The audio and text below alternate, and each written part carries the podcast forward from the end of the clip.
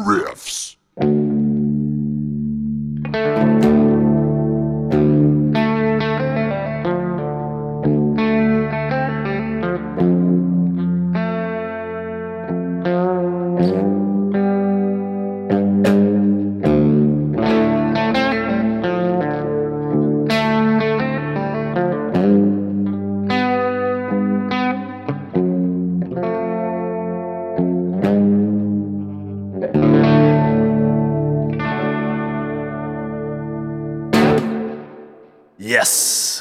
Welcome to Gain It for Riffs, the only podcast about riff. Jonathan, thanks for playing us in. How are you doing this week? Doing fine. We're back on Fridays again. But it's slightly different Friday. I guess I didn't have time to even buy beer, so I'm sitting here with banana and coffee. That's Yeah. healthy, I guess. It's kind of. It still brings you up a little bit. And uh, yeah, I've been doing good. I think time time's been flying since last time. I felt like it was yesterday. Uh, it was this Monday, I guess. So it was four days ago or something like that. And Yeah. nice to see a good reception on on on the Tool and Uncle Acid episode. Yeah, very good. Yeah, we're back in style. Uh, and I'm also sitting here drinking uh, coffee. The sun is shining. It's a really beautiful uh, sun cat, as you say in Swedish. Solkatter on the wall in front of me. This looks very psychedelic with the uh, coming through the window, coming through um, the trees. And it's just a wonderful day, actually. And I'm very happy to share it with you, Jonathan, and you, dear listener. Nice. Probably some uh, fractals involving Fibonacci sequences in in those sun reflections, right? Totally. I'm going to take a picture of it and then we'll uh, maybe post it. Maybe post it or Fibonacci eyes it. You can make a, a Fibonacci crossover. eyes. Fibonacci eyes. Fibonacci eyes. Yeah. Yes, it's good. I mean, uh, overall, it's nice. We've we've began, I guess, like entering a second phase of, of how we do this show. In in in um, on the other side of it, I mean, on the release side, it's pretty much the same as it used to be, but we record it more like directly now and uh, Yeah. release it way short after recording it, which I guess feels fresh and nice. I mean, in the beginning, obviously, we had to buffer up so that we wouldn't, you know, sit with our beards in the mailbox, as we say in Sweden. No, uh, we we more have we have more of the South Park approach of uh, six days to air when they Yeah. uh, they made the episodes the week before uh, airing, just to be very you know uh, current. But it also proved every week to be just a very stressful uh, thing, and uh, they you know they sit, drink coffee, and throw ideas around on the Monday, on the Tuesday they have nothing, on Wednesday they have nothing, on Thursday they have nothing, and on Friday they just take the- Yeah. an idea out of the bin that wasn't that bad, and they just do that with a spin Yeah. on the contemporary topics. No, I, I I, love that. that. documentary. I love that documentary, especially because that episode was not a particularly good one. It was Human Centipede or Cent iPad, perhaps. And uh, like at the end, Matt episode. Matt is sitting with like, shit, it's not good. I don't like this episode, and neither do I. Actually, I'm a huge South Park fan, so I love that they kind of made a documentary on that particular one, which was not a, a huge success. Uh, in similar vein to, I guess, uh, some kind of monster. You know, Metallica are kind of failing on camera Yeah. in that one. It's interesting. Uh, I think I think they can still. I mean, the, I'm trying to tie this in to the making of podcasts, but I'm thinking of South Park specifically because they have this approach of being a bit relaxed around the making of it. Um, and then it often like sometimes the risk is there's very high risk that they put out a bad episode because it's you know not that much thought behind it not that many people telling them you know this is not good uh, you know like something that would be in production for half a year or a few months you know it's Yeah. but that can also be become neutered and uninteresting in a way. So i, I think it's more it's a bit ballsy to have um, uh, to risk putting out a bad episode. And i think uh, what we're doing now when we are so uh, in line with our release date that we really run that risk you know. And uh, but it's okay because it can also give uh, that extra urgency and tension that's needed to bring out the best in our our brains that come up with these words yeah. it's it's like when i say it it feels very difficult yeah, yeah, man. How could it even happen? I don't know. So every week. let's see if, Every I- week, man. if I start out with my hands today, maybe. Yeah, start out with my hands instead of my brain and see see where it goes. I have a, a really heavy riff today, Nice. which is nice. So I'm I'm uh, down uh, way low in tuning, but I'm uh, usually these days I'm cheating when I'm tuning down with um, with the help of a Digitech pedal, so I don't have to use these strings by the size of a water pipe. You know, drain drainage. Uh, it's funny because I'm actually tuned up, You're tuned up. so or with the capo. So, Oh. but uh, I I'll be the second one out. So uh, it'll be interesting. We have the the the lo- the biggest width in frequencies ever in Gain It for Riffs, I guess. Yeah, probably, probably. not, I mean, listen to this tone.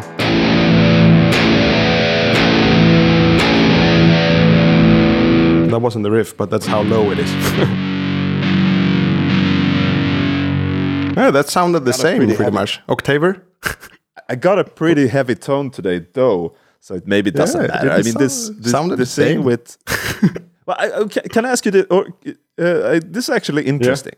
Um, Yeah. tuning down. We talked about it a little bit. Um, it makes sense in in like um, ergonomic uh, reason, you know, like to to be able to play Yeah. with mutilated fingers. Um, but does it really get heavier? That's the question. That's a good question, maybe. It is, it is. Yeah. If you remember, we, we I played uh, Dinosaur Junior the other week, a couple of weeks ago, and um, Yeah. uh, they had a they have capos up on fifth fret, and you can still make really heavy riffs. I mean, it's like when I Yeah. wa- start was starting out, you know, tuning down. Of course, that makes it heavier, but does it really? That's um, It's actually a good question, yeah. And I mean, when I started out, it was the same. It was like to even consider playing uh, in standard or even in D was kind of a weak idea. It's like, of course, you want to be heavy, right? So I mean, you're you're blocking your heaviness. That's the thought we had. Like, if you don't tune down to C or at least C sharp, you're you're blocking yourself out of all these heavy riffs.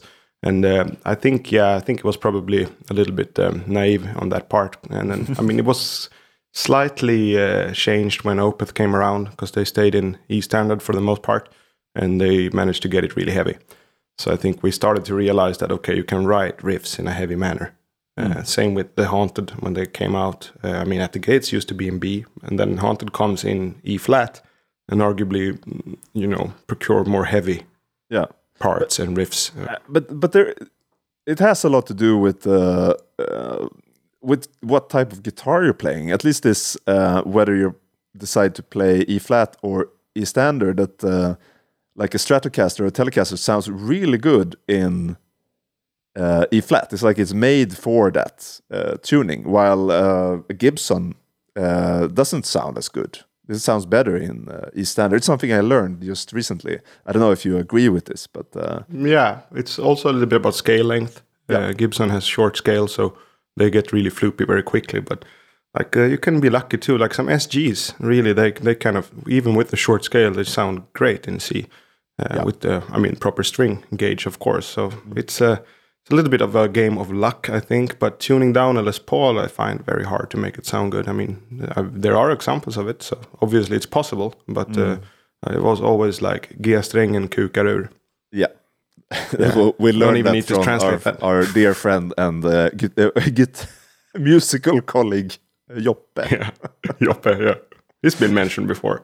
Uh, we will mention him again. Ho- hopefully, we'll feature his band in the future. Yeah. That'd be nice. Yeah, yeah. No, he told me the whole the whole shebang of uh, starting to record music and uh, you know get my gear together. So I guess we can thank him for the sound that's coming out of my guitar now and of uh, my voice now, Yeah. uh, which I will use to get cracking. Simple as that. So here comes this severely downtuned riff. Nice.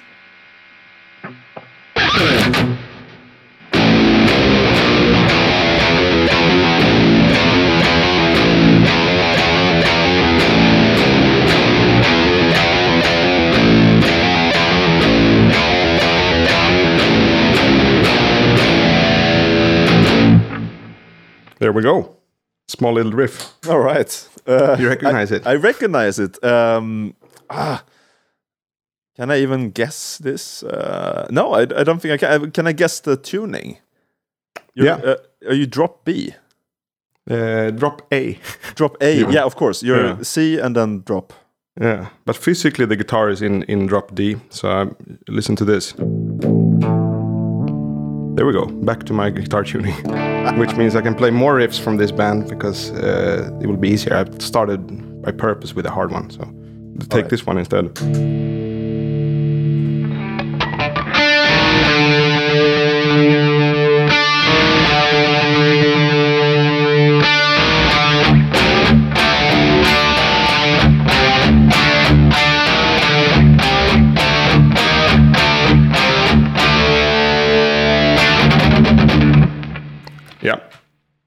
Yeah. still I, a blank. I know the riffs, uh, and, uh, but I, it, it's just uh, it's a block. Uh, Who are All they? right, uh, the last one, and then you will you will get it on the last Okay. one. Thanks.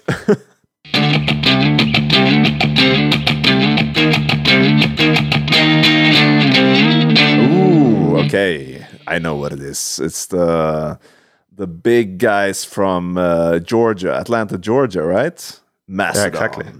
Mastodon. Nice. Cool. The first one was uh, off of an early album, so that I don't even listen to that often. Um it's called uh, March of the Fire Ants. There.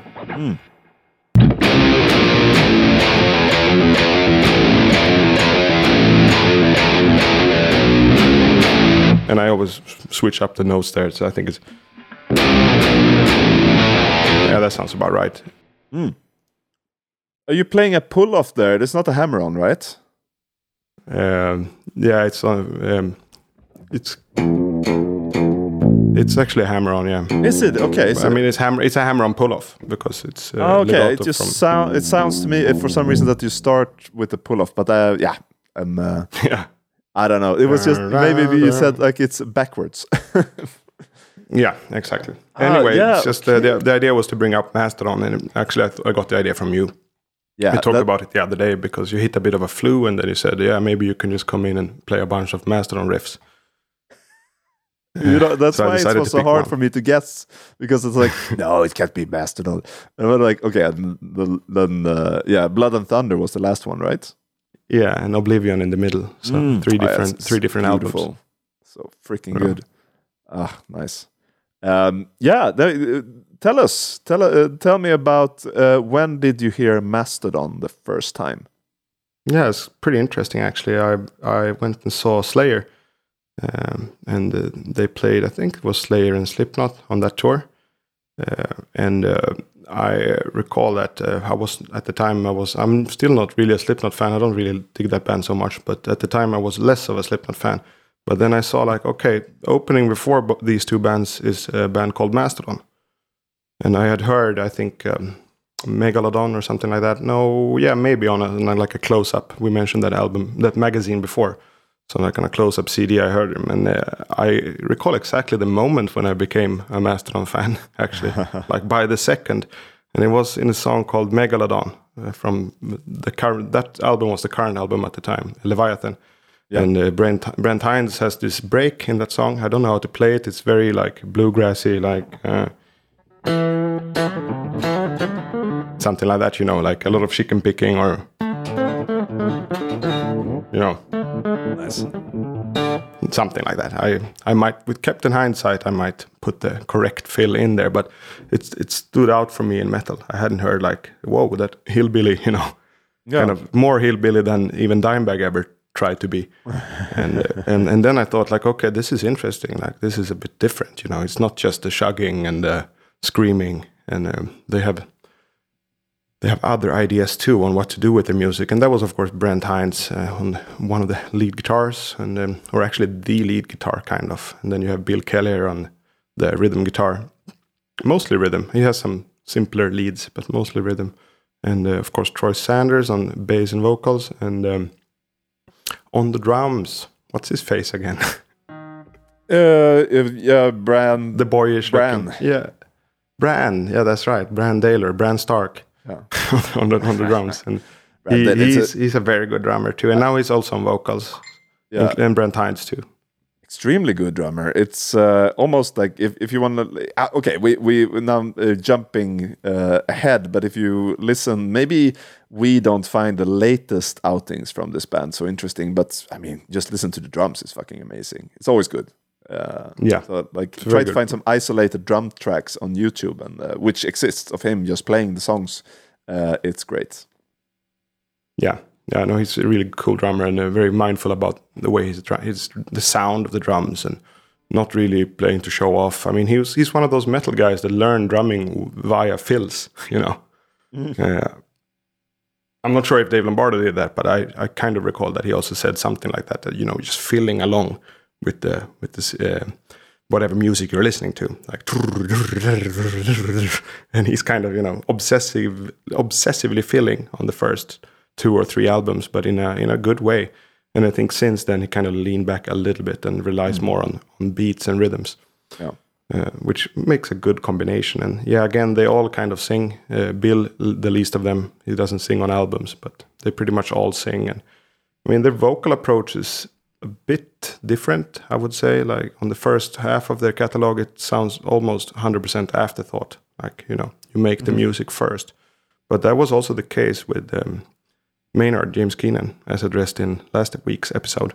Yeah. That you know the, the vocals and the lyrics are an afterthought, and it works really well sometimes, and maybe not as good other times. Like, what's your what's your opinion on this? Not only in Mastodon, but like in how to write and produce uh, lyrics and vocals for music. yeah i mean we we touched on this when we talked about dio uh months Right. months and months ago uh how uh, you know like what what's what's the difference between a singer singer songwriter i would say and like a riff uh, a, a person making songs from the guitar you know that uh, I mean, you're kind of if, you're a singer that's stuck with the guitarist that just feeds you riff, you got to find something that fits on top of it. And many times, I mean, with, with this sort of bands, uh, I think there that there if there are a lot of egos in the band, it might be hard to even change the riff. Like you know, this would be so much better if you changed that part and so on.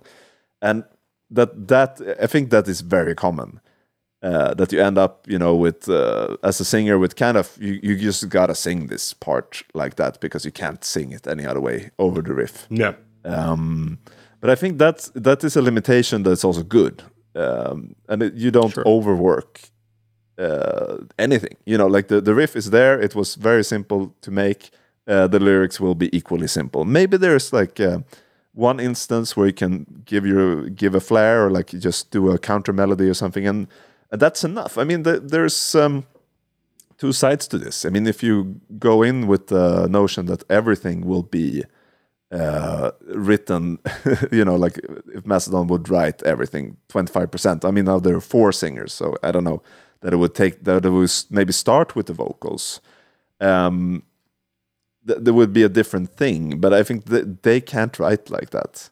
Uh, Probably not, at least i haven't not, yeah. seen that or heard it but uh, a band that they remind me of i mean that ha- also have this approach of all, everyone singing is the melvins which is of course Yeah. an im- uh, uh, important influence to uh, mastodon and that they actually they they've developed a uh, singing style like especially when melvins played together with big business Ev- everyone was singing i mean they were doing um, uh, harmony parts i mean in their gruff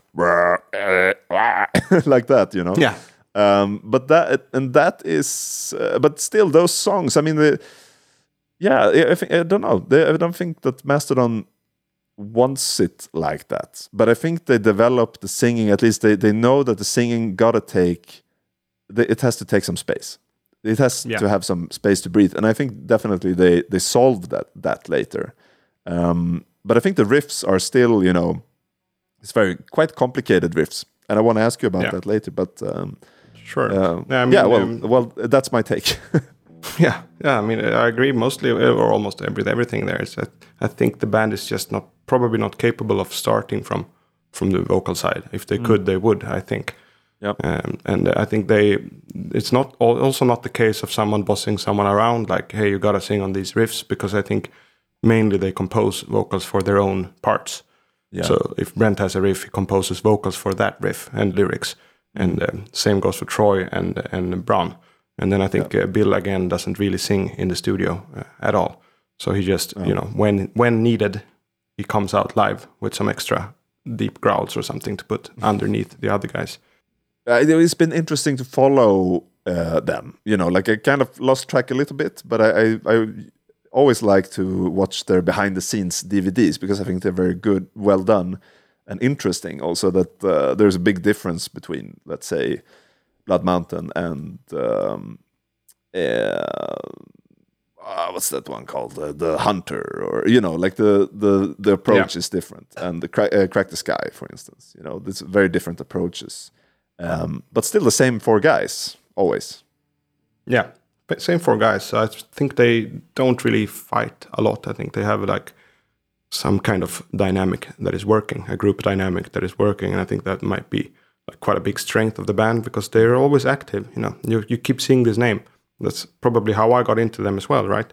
They managed to probably buy themselves onto a Slayer tour, and then uh, I'm not sure if they had to buy on, but maybe before that, I think they started out. I saw some some interview that they started out just going up and down uh, the east coast of the states, just going up and down, up and down, and trying to see if could like five or ten more people come to the same club the second time around, Yep. and a very grassroots method of building the band.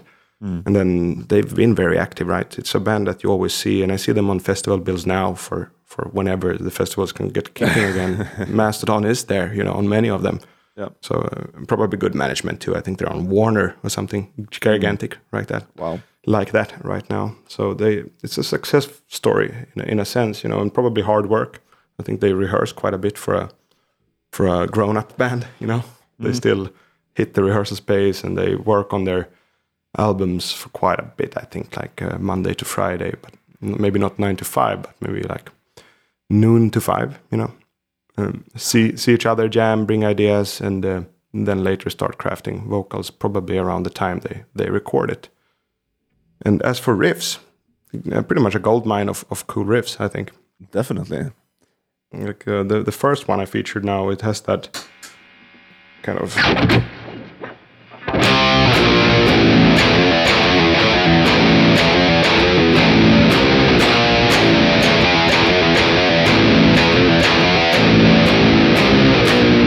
with a bit of odd meters and stuff that gives also that kind of carnivalesque vibe you know? It's like a horror carousel or something like that. Uh, reminds me a little bit of some of the parts in um, Con- the conjuring that we did way back with um, dave mustaine but in conjuring M- dave is always in a hurry as you said you know? So and everything is tight and precise and like ca- carrying on and this is more like co- the carousel is off the rails you know? It's flying up into the ether or something and uh, it's uh, like rust everywhere. It's really corrupt somehow like.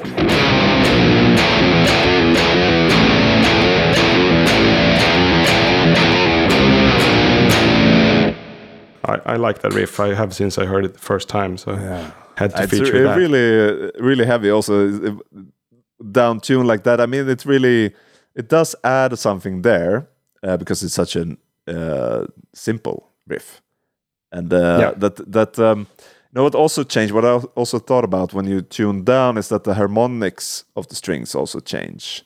Uh, that you get more harmonics as when you tune up or when you're in normal tuning. Uh, yeah and or the the shorter the the string is, you know, like you, you hit it higher up, there's more overtones and stuff going on. And when you um, tune down, it's less, or fur- they're further apart. Um, so there's more of this, you know, like. Uh, also, what I mean, it's a bit more. It's harder to hear, you know, where one note stops and one starts. You know, like it's more like in between all the time because it's so muddy that muddiness also adds some i think uh, um, to me uh, like an opposite of tension like it adds this uncertainty yeah and and it fits a band like mastodon i think it fits heavy songs like this and the way they do it um, and then i always I also wanted to ask you that um, they have the odd time signature, but do they also kind of start on uh, not on the beat always, but they're like uh, a bit uh, in between? Am I uh, this assessment? Yeah, you're right. You're right. They start a lot on like uh, punches and stuff, and also um, Brann likes to fill over the bar. Um, You know, so that his, fill continues on into the next bar, and maybe he hits back in on the on the third or on the second beat of that bar, even fourth, um, and even extending over the whole next bar too, and even a bit to the next one. So, and uh, it's like there's a a way to go out of fills that is kind of called like the Lars Ulrich way. Um, that Lars probably started doing by mistake. You know, he's continuing to fill for too long, and then he comes back in on the snare hit instead of uh, of the one, Ah, yeah. and he hits a crash together with the snare, which used to be kind of illegal to do. So, um, but uh, that it comes to great effect. And I've heard like awesome metal drummers start doing this. Nicko McBrain in Iron Maiden started doing this very late. Uh, probably heard someone do it and felt like that's pretty cool because you can add a certain hang to it, and you know the more uncertain vibe that you picked up on when you ask this. Like uh, you're not really sure where you are. No. Uh, and I, I like that with Mastodon. I mean, sometimes maybe it can be a little bit uh, daunting for, for the listening experience, or uh, yeah, maybe take away from from the groove of some of the songs, at least in the earlier part of the record of the, of their recorded catalog. But I think it's also like some of the main game with the band that it's always like kind of spiraling out of order, uh, in and out of order. I would say. Um, yeah, and I mean this. This is from of the first record, right? Am I Yeah, yeah. First full length remission. Leviathan? Like Aha, remission. the remission, remission, and then there's like uh, there's a an EP before that that I have is Life's Blood, and there's also like this Call of the Mastodon, but I think that's slightly unreleased yeah, yeah. uh, stuff. So this is the first of the Element albums, you could say. You know, uh, Remission being the Fire one, and this song March of the Fire Ants, fittingly. And after Yeah. that, they go into Leviathan. Yeah, and Leviathan. I mean, the, there you have the Moby Dick um, theme, and the, with Yes. the, and there's a lot of waves. I'm seeing a lot of waves. I'm uh, seeing this boat, you know, getting thrown up, and uh, this big Yeah. whale is uh, hunting, being hunted, and there, I mean, this kind of uncertain riffage and uh, drums that you know kind of go over the top of the waves is really like fitting to that sound also. Right, right. Yeah. I never thought of that. How how the sound kind of Yeah, I mean, I kind of made the connection with the riff that was not from that album that you just played, but uh, I think it Yeah. uh, holds holds true. I don't know. I think it, they have a good um, sense, at least in the start of showing, uh, um, uh, picking themes for the albums, and uh, yeah, yeah. it's very al- also exciting. You know, every time it was it was exciting every time they released an album. Maybe it, they become again. Um, that okay? What's the theme here? We can actually read. Maybe it's interesting to read the lyrics on this one, and uh, uh, yeah, On Blood of Thunder. uh, no, um, yeah, yeah. Blood why not? I mean, I was just talking like when I got hands my hands on Crack the Skye, for instance, which is the one I Mm, hold okay, the highest. I would say. I think that Yeah, one is really cool, and uh, yeah, personal record. Yeah. So in, again, in in Blood and Thunder, you you have of course the very clear uh, main riff, which was also requested by a listener like several months ago.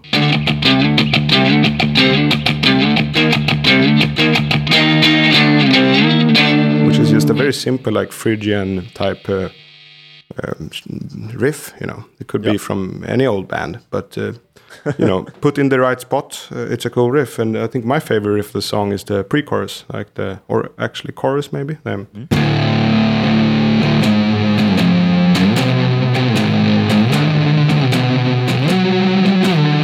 That one,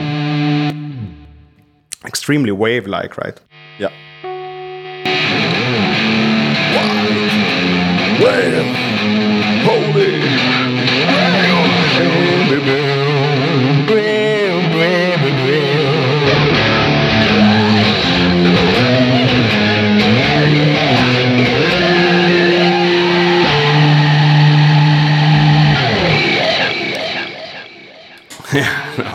It's a.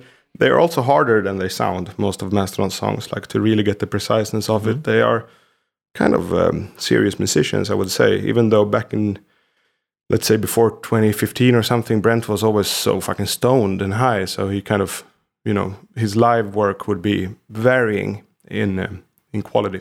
Yeah, Uh, as I've seen, I've I've seen them support in the support of first uh, the gig I mentioned uh, with Leviathan with Slayer, and then I saw them in support of every single album up till The Hunter. So I've seen them a few times. yeah. And uh, Brent, is uh, there was some uh, drama years ago, wasn't there? Like a bit. Uh, he almost died, right? We didn't talk about that in the Queens of the Stone Age episode, but Josh Homme, he was also kind of out of it, like couldn't move his body and stuff. And uh, when he wrote the tune uh, "Vampire of Time and Memory," Uh-huh. um, and it was a similar situation with with Brent, but I'm not like hundred percent sure what actually happened. All I know is that he was out, like absolutely out with extreme headaches and couldn't move and things like this. Okay, so you got uh, some sort of seizure. Yeah, maybe he became more sober after because lately I've seen like he, he doesn't have those eyes on stage anymore that are constantly about to close. like if you look on, at Oblivion from uh, from Late Night with um, yeah, is it Late Night? Um, he was still on then at the time, David Letterman. And if you look at the end when he sings like Oblivion, it really looks Yeah. like he's not even there. Like he's just staring into nothing. Which is fitting, I guess, yeah, for the song. Yeah, no, definitely. But he he, decided, he got this face tattoo also, which was I think was one of, like one of the first. I mean, before even uh, all For the Post Malone. uh, before all the SoundCloud rappers came out with the Yeah. face tattoos. yeah. Also a nice little simple riff.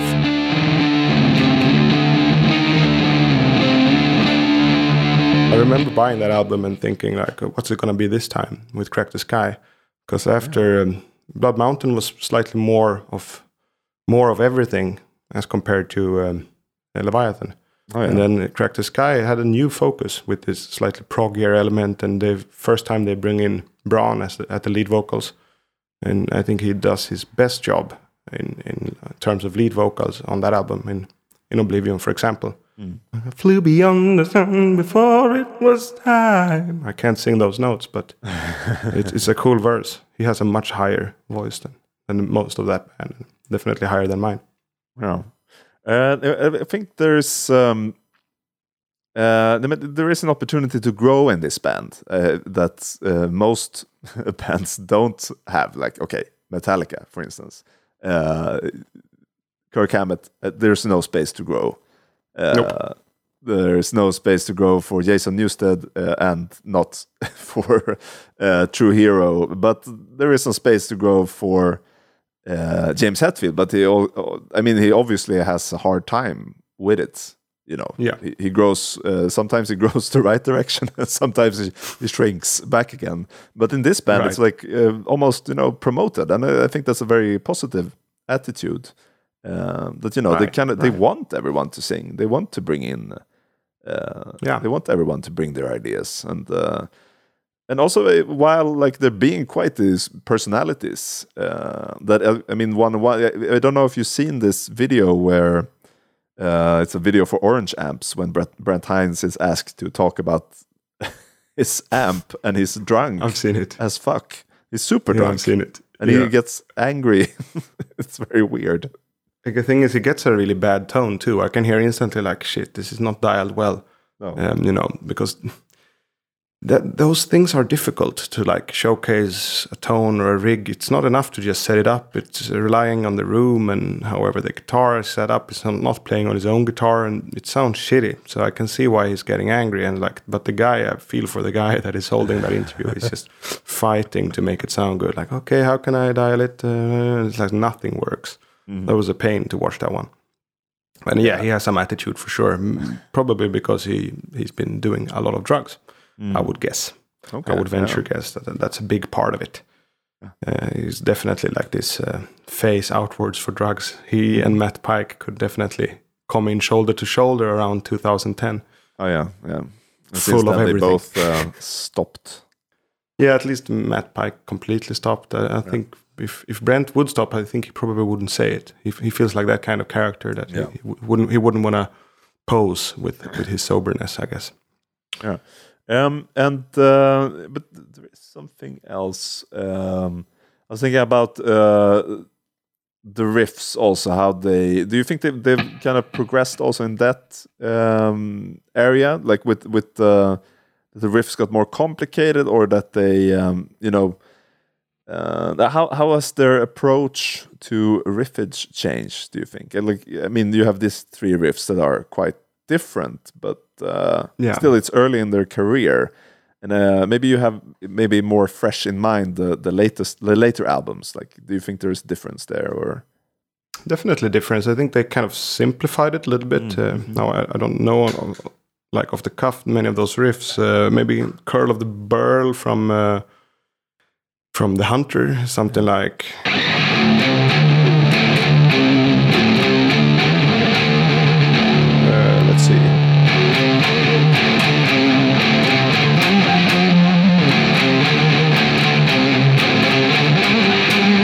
Something like that, anyway, with an octave effect on, and also down to A, but this was in drop D. So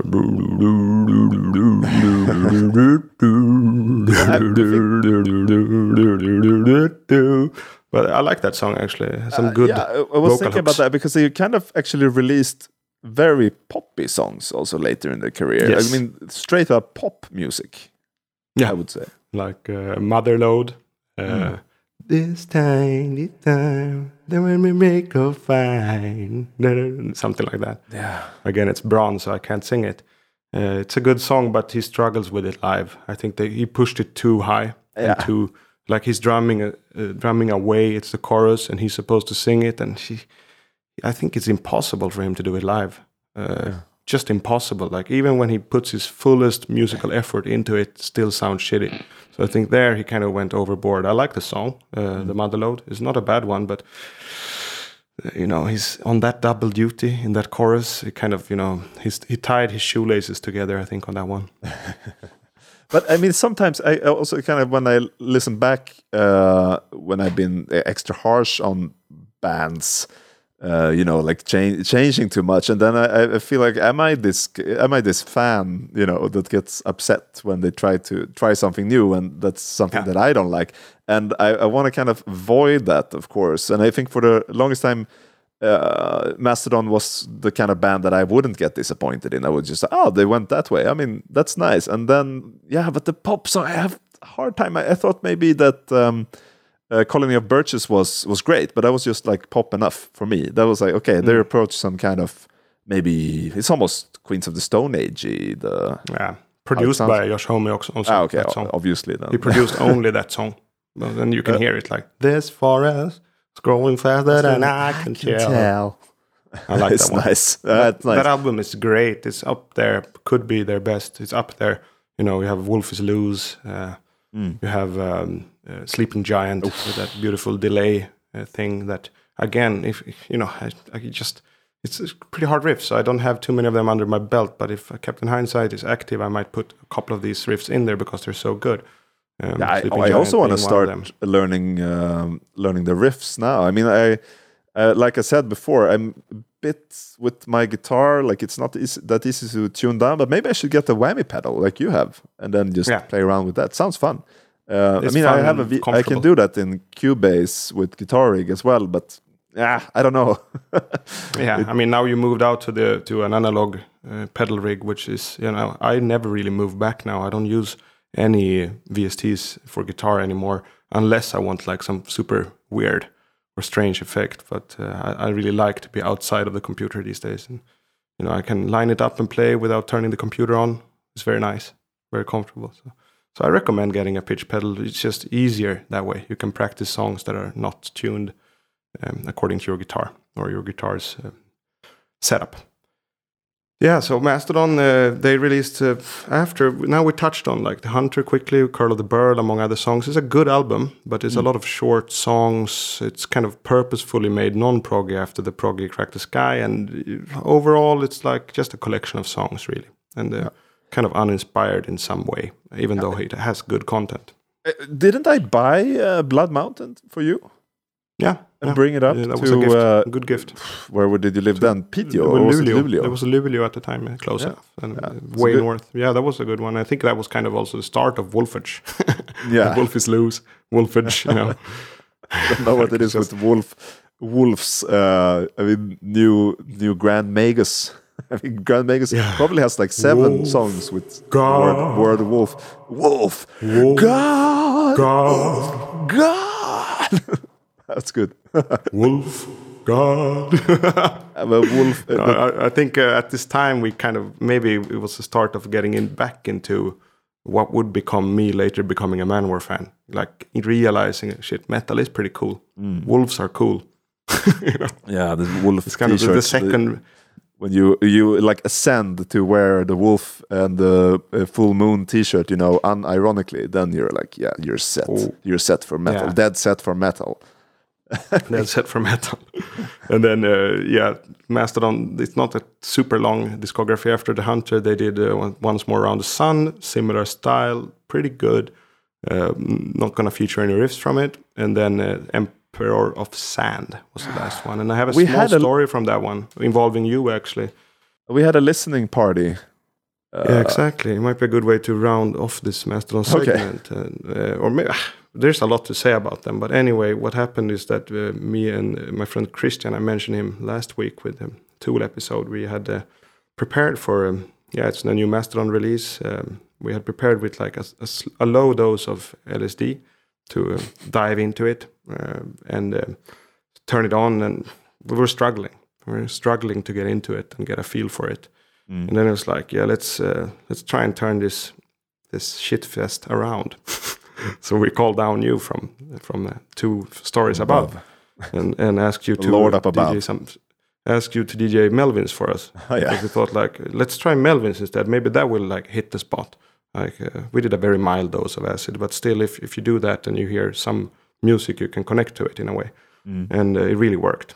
Like you you saved that day. by, I, we, I by think playing a lot of good to. Melvin songs. I think we listened through their whole discography almost. I mean, there's so much, and I, I just played song after song, and they kind of, yeah, it, it really, really worked. Um, Yeah.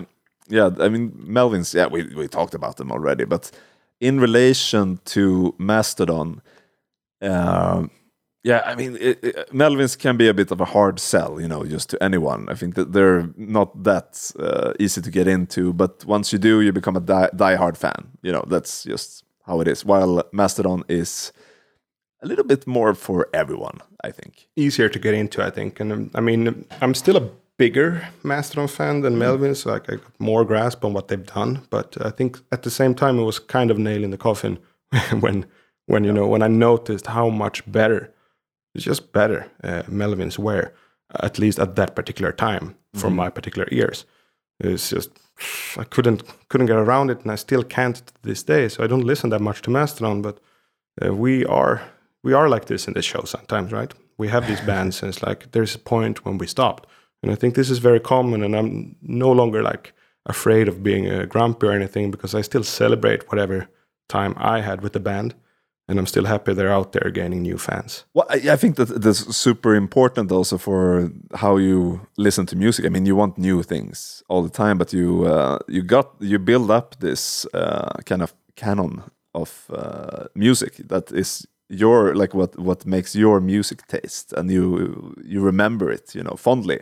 And for the longest time, I had a hard time listening to Metallica. You know, like I, there was something I listened to when I was fourteen and then it kind of came back because I, we started talking about them and we got so into it and i think also with with mastodon now i really feel like uh, learning the riffs and uh, watch all these videos again you know like when uh, troy sanders is showing his bass uh, this pedal board uh, Yeah. what is it called Taurus. like I think he bought this Taurus, like uh, Geddy Lee uses, which is Yeah. a Moog synthesizer activated by feet. You know, Yeah. kind of like this part of a, uh, or could be part of a church organ if it was acoustic.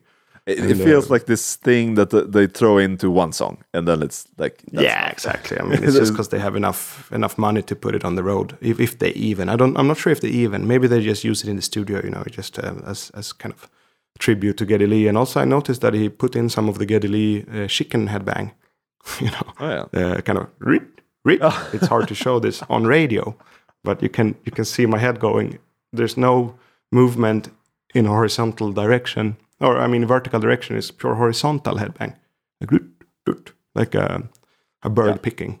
it, look, it looks pretty cool when he does it. I, I like that they they throw in their tributes here and there. They are big fans of uh, King Diamond, Mercyful Fate, Iron Maiden, Metallica for sure. And they were formed, as I said before, on a High on Fire gig, meeting there and forming the band. So Yeah. I think this is a gang of music lovers. Yeah, And I and, like uh, that. I like that. A bit of trivia. I mean, Brett, Brent Hinds, he always uh, they always save the first take on his solos, right? Pretty much, yeah. it's He pretty. doesn't really- That's pretty crazy. You know, he's uh, that's that's a good guitar Yeah. player, right there. Now I Uh, remember because of that. I remember this dive bar video that they did, where they played a tiny dive bar.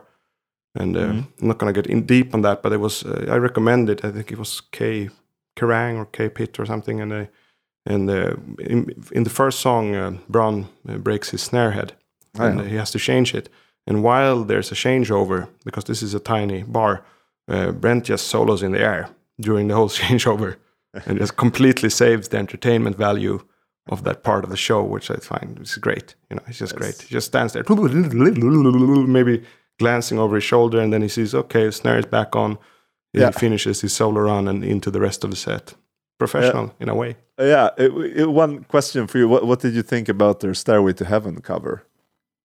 Mm, too faithful. Like just they're just playing the song.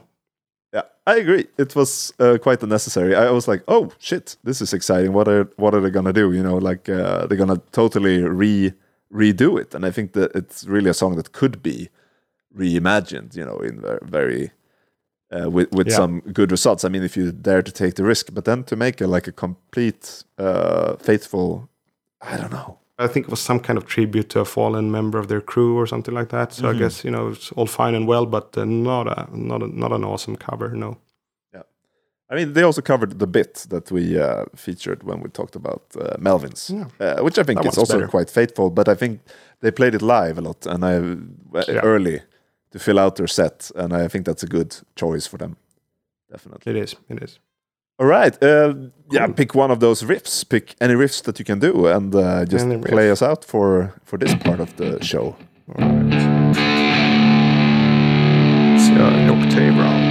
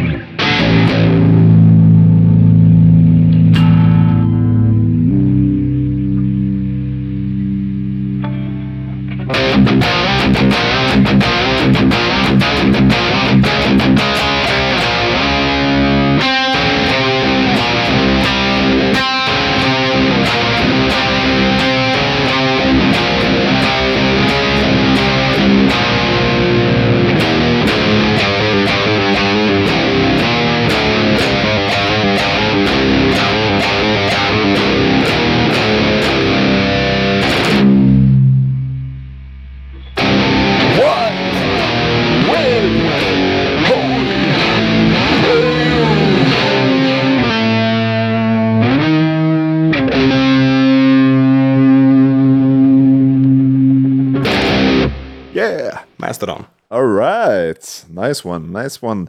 Uh, really like Blood and Thunder riff is really fucking good, man. It's uh, simple but effective and also really powerful. Classic. Enjoyed it a lot. Thank you.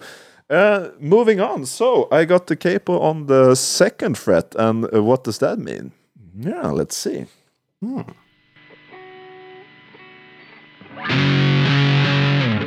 Wait.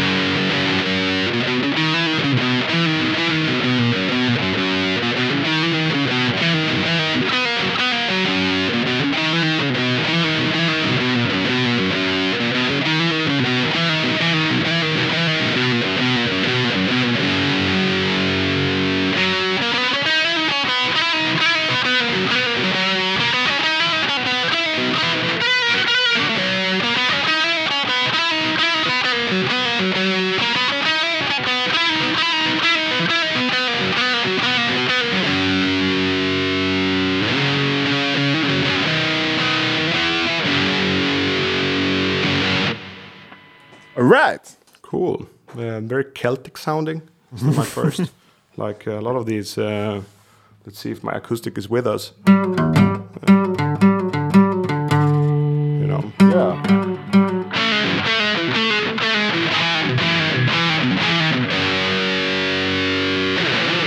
Uh, and this one is so nice.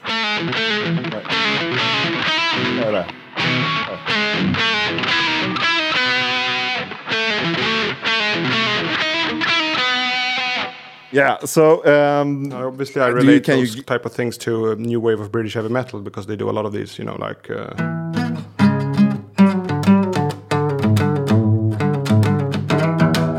uh, but um, this particular set of riffs, I guess uh, I'm not going to be able to guess it. no, uh, it, it it has been he has been mentioned. Uh, he has been semi-featured, but it is uh, a deep dive. It is a deep cut um, in music history, I would say, but uh, quite important, very important for me personally. Um, when I went to see them, uh, the band is called King Tuff. Uh, and the guitarist is called Kyle Thomas. And Kyle Thomas also made um, the witch riff that we had in the Dinosaur Junior intro. The um, uh, this one. Let's see.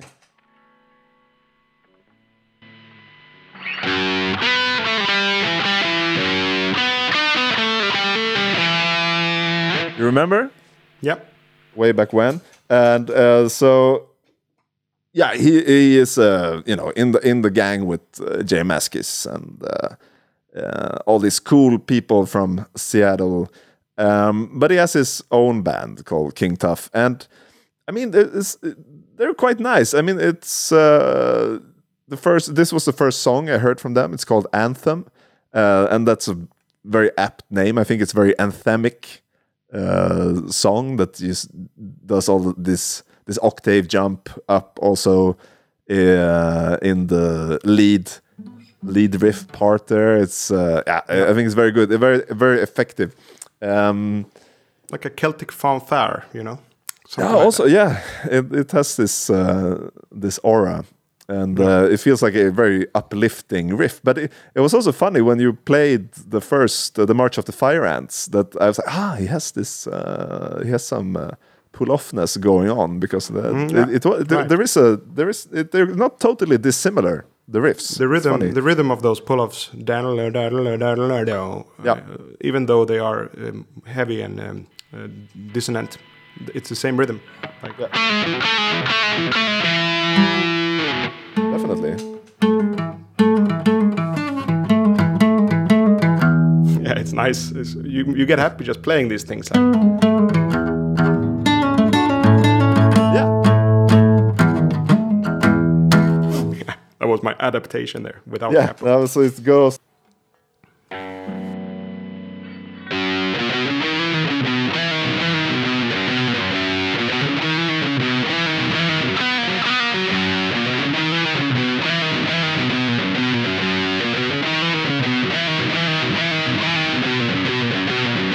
Then up, it's so nice.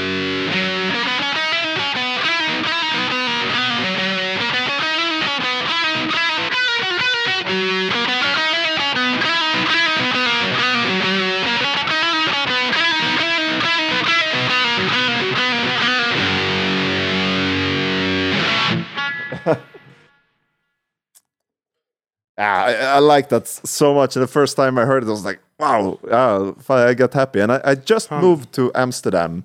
And this was like a song that just. Uh, 2012 kind of- uh, 2012 right yeah. 2012. 2000, Uh, So I discovered this uh, this song because I, I've been listening to Witch, of course, and uh, I was a bit curious, you know, like what uh, this Kyle Thomas has been doing, and I saw that yeah, he has another band. He has King Tough. Uh, I have to check it out, and and then this this is the first song of the um, their second album, uh, the self-titled. King Tuff, and I was like, oh, blown away. This is just so much fun riffage and uh, kind of lo-fi. Also, I'm playing it a bit. It's a bit it sounds a bit tougher now on my guitar Mhm. today. I just I just like to play like that. Um, but but still quite close. And then the rest of the album is a bit. It's almost like they're it's not bad, but it's a different kind of music. It's like filler for for this. Like this is the main anthem, and then the rest is kind of just right. kind of hokey pokey fun. I don't know. And I, I remember my friend Oscar, who had introduced me to Witch years ear- earlier. He was like a big fan of them, and he was so angry that this King Tuff, you know, what? Why is he doing this music? He didn't like it at all. And I was like, Anthem is pretty good. Yeah, yeah, that one's really good, but the rest is like, Meh. Um, but I dig did uh, dig through their um, uh, discography a bit just to uh, find another riff, and I did find one that I thought was of the second album. I just feel like I have to play it. And here we go.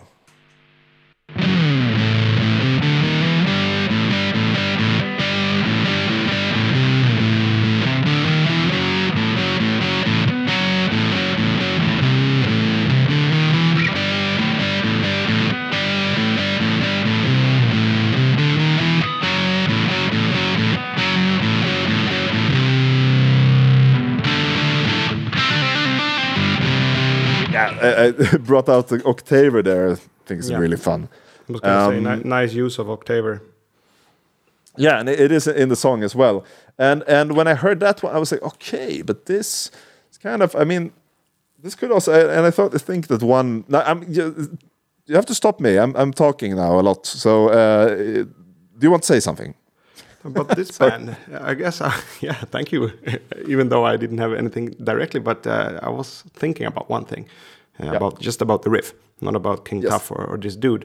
And is that this? Uh, we were talking about um, getting into a band and then perhaps leaving the band at some point uh, to carry on uh, with something else or Yeah. go further. Like there is these parts of, there are these parts of. Um, of your brain that are completely hardwired and you're never going to leave them uh, like you mentioned last week with you know your Iron Maidens your Metallicas or your Black Sabbaths and whatnot. and uh, for me definitely with those kind of Terrace. I always go back to you know we will get to them eventually because I have to but you know but riffs like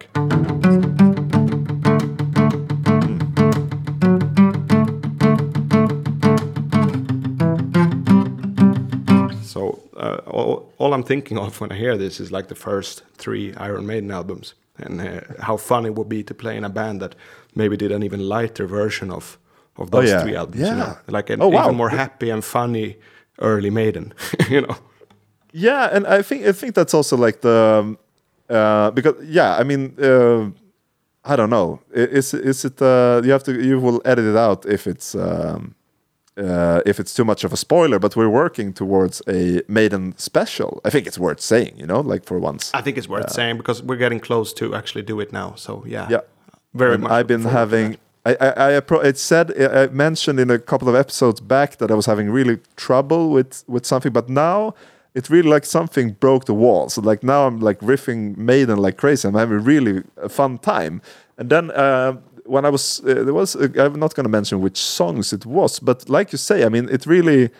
Uh, I, I when I was playing it, I was reminded by and I reminded of this riff, the a- anthem by King Tuff. I was like, oh, I never played that riff. Like, let's take it out, let's check it out, and um, and it was like very similarly fun to play, uh, very like Yeah. melodic, and also I think the intro is, is fun. It's almost like. Um, it has this uh, quality like rumble that you can fill in your own things because it's so stupidly simple like just this part uh,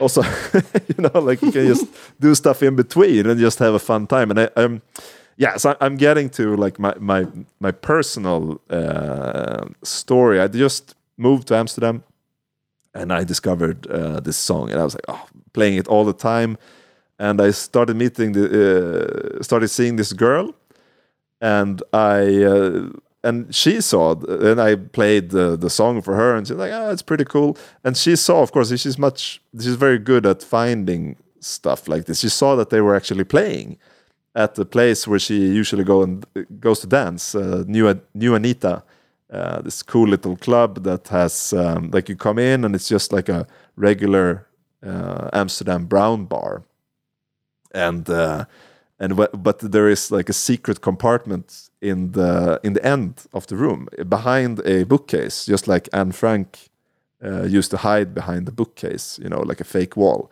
There is also like a fake uh, space in there where it's like two floors um, with uh, uh, two bars, one up and one down, and a stage uh, where band, bands can play. So you can see the band also from a uh, uh, balcony, uh, which circles the stage, and the stage is like yeah on the dance floor, so the, it's not raised. So it gets this e- extremely immediate, um, very what do you say, um, intimate Intimate, uh, yeah. I want to say intimate surroundings. So like it's perfect for like this kind of gigs. It's really like elevates. If it's a good band, it really like they they are they're elevated by the space.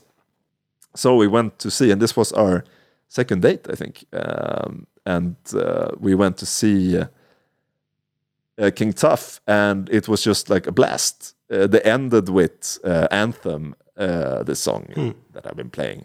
And but but before that, the crowd has been, had been gone wild, and people had been stage diving from the balcony, which is like the most insane thing. It's quite high. It's like yeah, like you know, two and a half meters. Yeah. Uh, and they've been jumping down, and there was this, there was this girl standing like in the in the front row, quite young, but she was like really you know, into Kyle Thomas, and in after uh, like in in in the middle of anthem she jumps up to him and uh, kisses him you know really like a deep kiss on the mouth and like the place just explodes and he is so happy you know like he's having the time of his life and Yeah. uh, you know i was like this is so cool and it was so like also very romantic to be on the date and, it's, it's kind this of like happening. being uh, quick comparison. It's kind of like being on, on on that street when the World War ended. You know that classic imagery. You know, there's Yeah. a soldier kissing some some woman or something out of the blue, which was rare, Yeah. and it, feels like some kind of scene like that. You know, like Hmm. uh, absolutely Uh, celebratory. And then with the song called Anthem, you know, it all kind of falls together. Even though I weren't wasn't there, I haven't Hmm. heard this anecdote before. It's just really that's pieces falling together in the right Yeah. order, isn't it? Everything is just set. Everything is romantic is a good word. Yeah, but then then it kind of okay. So he's like then it kind of turns almost turns It turns sour. really sour, really sour, What's really happening now? fast. Yeah. Um, so I'm he's like yeah, you know, he's playing the the, the last notes like uh, you know.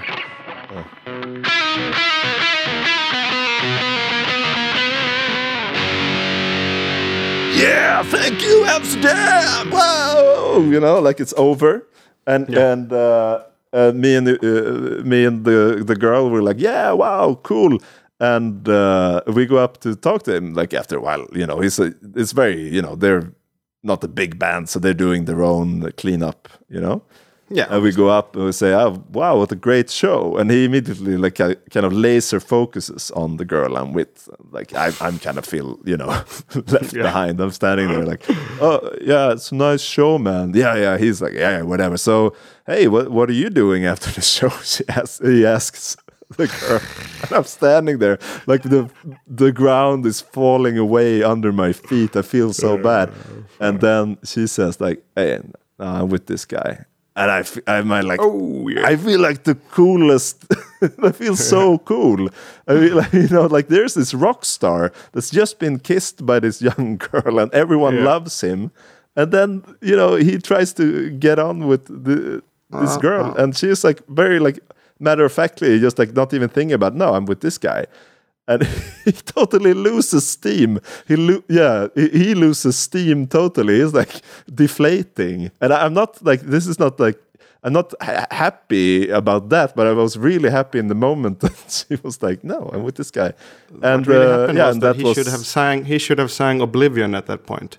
I flew beyond the sun before it was time. That's what he did. he And, flew uh, beyond the sun before it was time. Yeah, and that was uh, that was Yvonne, of course, my uh, girlfriend, and we have a kid now. So I mean, that was like the start of our relationship. Just this, like, she uh, turning down the rock star No. and making me feel like a million bucks. It was really cool. Uh, nice. And I, I, you know, it's it was all in good fun. I think in a way he, he didn't care so much, but he, he had, it was a really good uh, good uh, concert. Fucking amazing. Uh, but the, the story also for me personally that tied in and like I still get very happy uh, remembering this whole thing when I play this riff and uh, listen to this band. That's Gotcha, gotcha. very simple.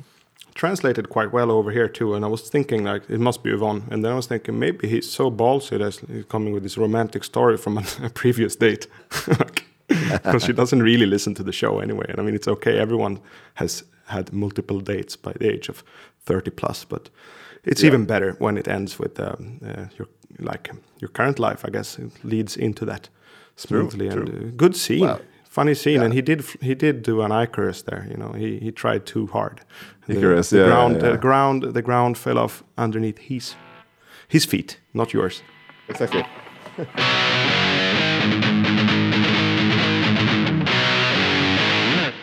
Nice taster, nice taster. it's Yeah, probably the looking forward to that, dear listener. Looking forward to it. I've been ready for a long time. It's uh, we will get into it in detail when we do it, but it's a bit different than Metallica that we both obsess over because my Hmm. obsession of Iron Maiden is, is of course uh, way larger than Ulle's. So I'm kind of just. Uh, well, when he mentioned that we might do a, a, a special, I said that okay, you've said enough, or you said too much. It's gonna have to happen. So I'm glad that you're getting into the riffs. Yeah. Um, uh, yeah, just uh, I don't know. I mean, this kind of it. Uh, um, uh, saying something maybe about uh, if you get the so you get like a feel for what kind of music it is. Also, that he makes his. Uh, King Tuff is very influenced by T Rex, uh, the '60s Mark, uh, '60s guitar hero Marc Bolan, who you may know, um, who has uh, this uh, this riff, which I think is uh, very influential on on King Tuff.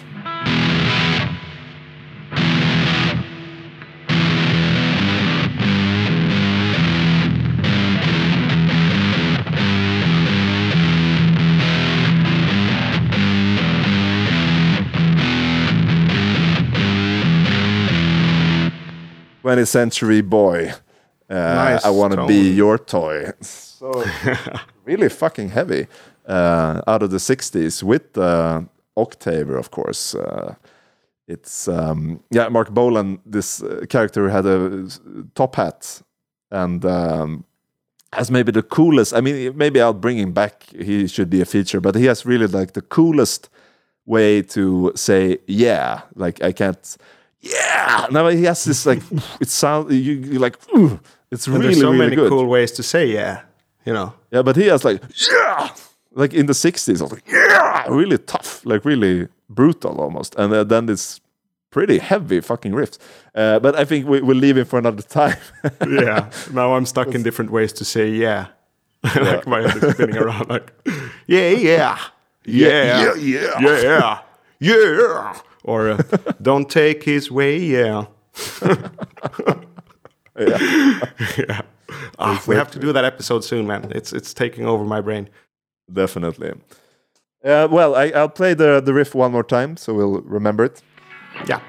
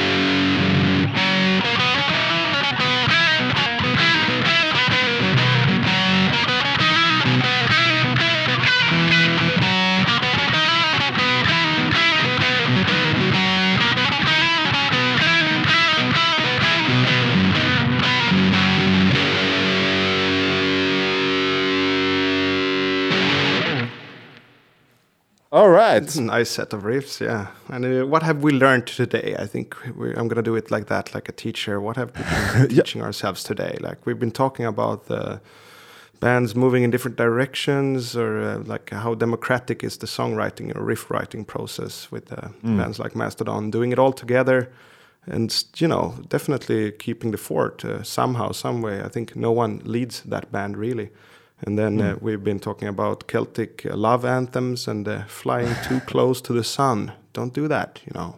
Don't if you have if you won, take you, take your earnings, leave the casino. Don't try too hard. I think his night definitely took a turn for the worse at that point. Maybe, but he was in I'm Amsterdam. over, I'm over, know. I'm over dramat- dramatizing it, but it was a fun, fun story, and I think I guess there's something to learn from everything, right? Well, I mean, it's it's uh, it's definitely like uh, riff gladia, uh, riff joy to uh, join you here every week, uh, playing hard and heavy and uh, practicing also fun. And uh, yeah, I mean, before this, I was like uh, feeling uh, kind of a little bit ill, uh, having a cold, but now I feel it's almost gone. I feel really good. I think I played it out of my system. And Right, um, right. yeah. It's almost like a change of season for us, even though we're doing it continuously, because we we have a half half year or a quarter year worth of episodes done. So I'm kind of looking back at it, see what we have done and wh- what I want to do again, or what we want to do again, as well as coming up with some new ideas. So exciting times ahead, I do believe. Oh, most definitely. Uh, I also found my way back, you know, into uh, into riffing. For a while, I was like so stressed about everything that I didn't have time for it. I felt, but right now I feel really good about it, and uh, I think it's has something to do with the upcoming episode as well, and plans beyond that, which I'm very excited about. Uh, So thank you for listening, dear listener. I'll uh, play something, uh, and uh, we'll see you next week. See ya. Ciao.